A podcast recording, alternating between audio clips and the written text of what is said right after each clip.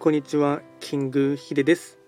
そしていつもこちらのラジオの収録を聞いていただきましてありがとうございます。トレンド企画とは、トレンドと企画を掛け合わせました造語でありまして、主には旧世企画とトレンド、流行、社会情勢なんかを交えながら、毎月定期的にですね、運勢とあとは開運行動を情報発信しておりますので、ぜひともそういったものに興味関心がある方はフォローしていただけると励みになります。で今回ですね、えっとまあ、若干トレンドというかですね芸能界の話をですねあの、えっとまあ、結婚のことをですね含めて、まあ、気学というフィルターを通して話をしていきたいかなと思いますが、えっとまあ、少し前ですかね今週の頭ぐらいにですね、まあ、ビッグニュースが入ってきたかと思いますが、えっと、俳優の菅田将暉さんとですねあと女優の小松菜奈さんの2人がですね、まあ、本当美男美女カップルっていう感じでして、えっと、結婚をですね発表されましたね。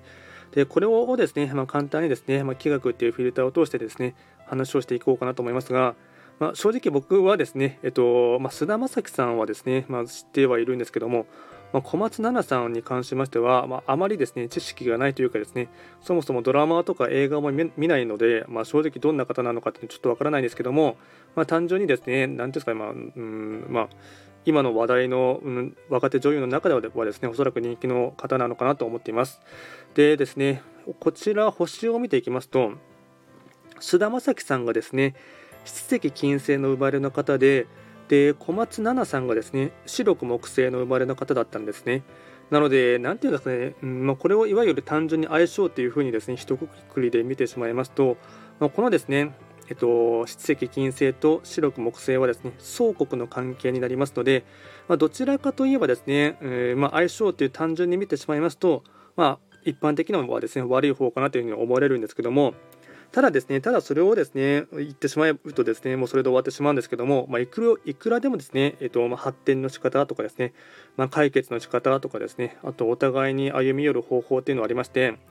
まあ、これはですね、まあ、他のところでも応用はできるんですけども、えっと、このですね、七石金星と白く木星っていうのは、木下土根水で言いますと、えっと、木の章と、あと金、金のですね、金章にはなるんですが、そのですね、まあ、間を取るですねものが調和する調和というかですね、えっと、うまく、うん、なじませるものとしてはですね間のですね木下土根水のですね水を取るんですね。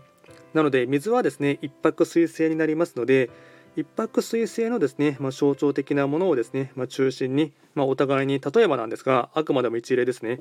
えっと、デートとかする時のですね場所なんかは、まあ、海と行ったりとかですね、ま、海岸沿いに行ったりとか水族館なんかに、ま、デートしたりするとですね、ま、お互いにですねうまくいくかと思いますし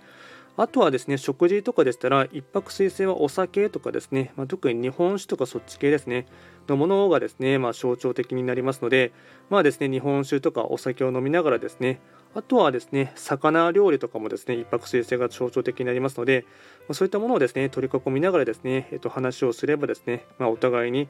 えー、まあ、心が通じ合うというかですね、話題もいろいろと話はですね、咲くかと思いますので、そういったま一泊水星のものをですね、ま食べ物も象徴的なものもたくさんありますし、あとは色で言えばですね、えっと、白と黒ですね、なので、まあ、白と黒をですね、例えば、うん、お互いに住む家をですね、白と黒を基調にしながらですね、やっていただきますと、まあ、割かしうまくですね、あのまあ、馴染むっていうところもありますし、あとはラッキーカラーとかもそういったものを中心にやっていただいたりですね、あとはですね、まあ、ラッキー数字とかも取り入れながらやってですね、まあ、一泊水星の、ま象徴的なものをですね、取り入れながらやっていけばですね、まあ、いくらでも、えっと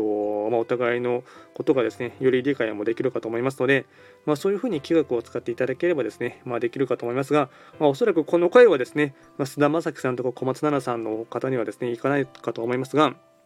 まあ、この木下土根水というものはですね、まあ、仮にですね、まあ、双国の関係で、まあ、一般的に相性が悪いと思われてしまうとちょっと何とも言えないですが、ま、そういったものでもでですね間の保証を取るっていうことによってですね、ま、いくらでも関係性を築くことはできますので、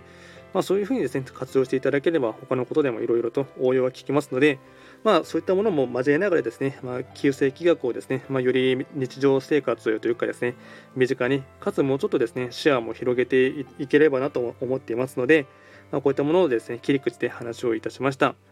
こちらのラジオでは随時ですね質問などを受付しておりますので何かありましたら送っていただければなと思いますでは今回も最後まで聴いていただきましてありがとうございました。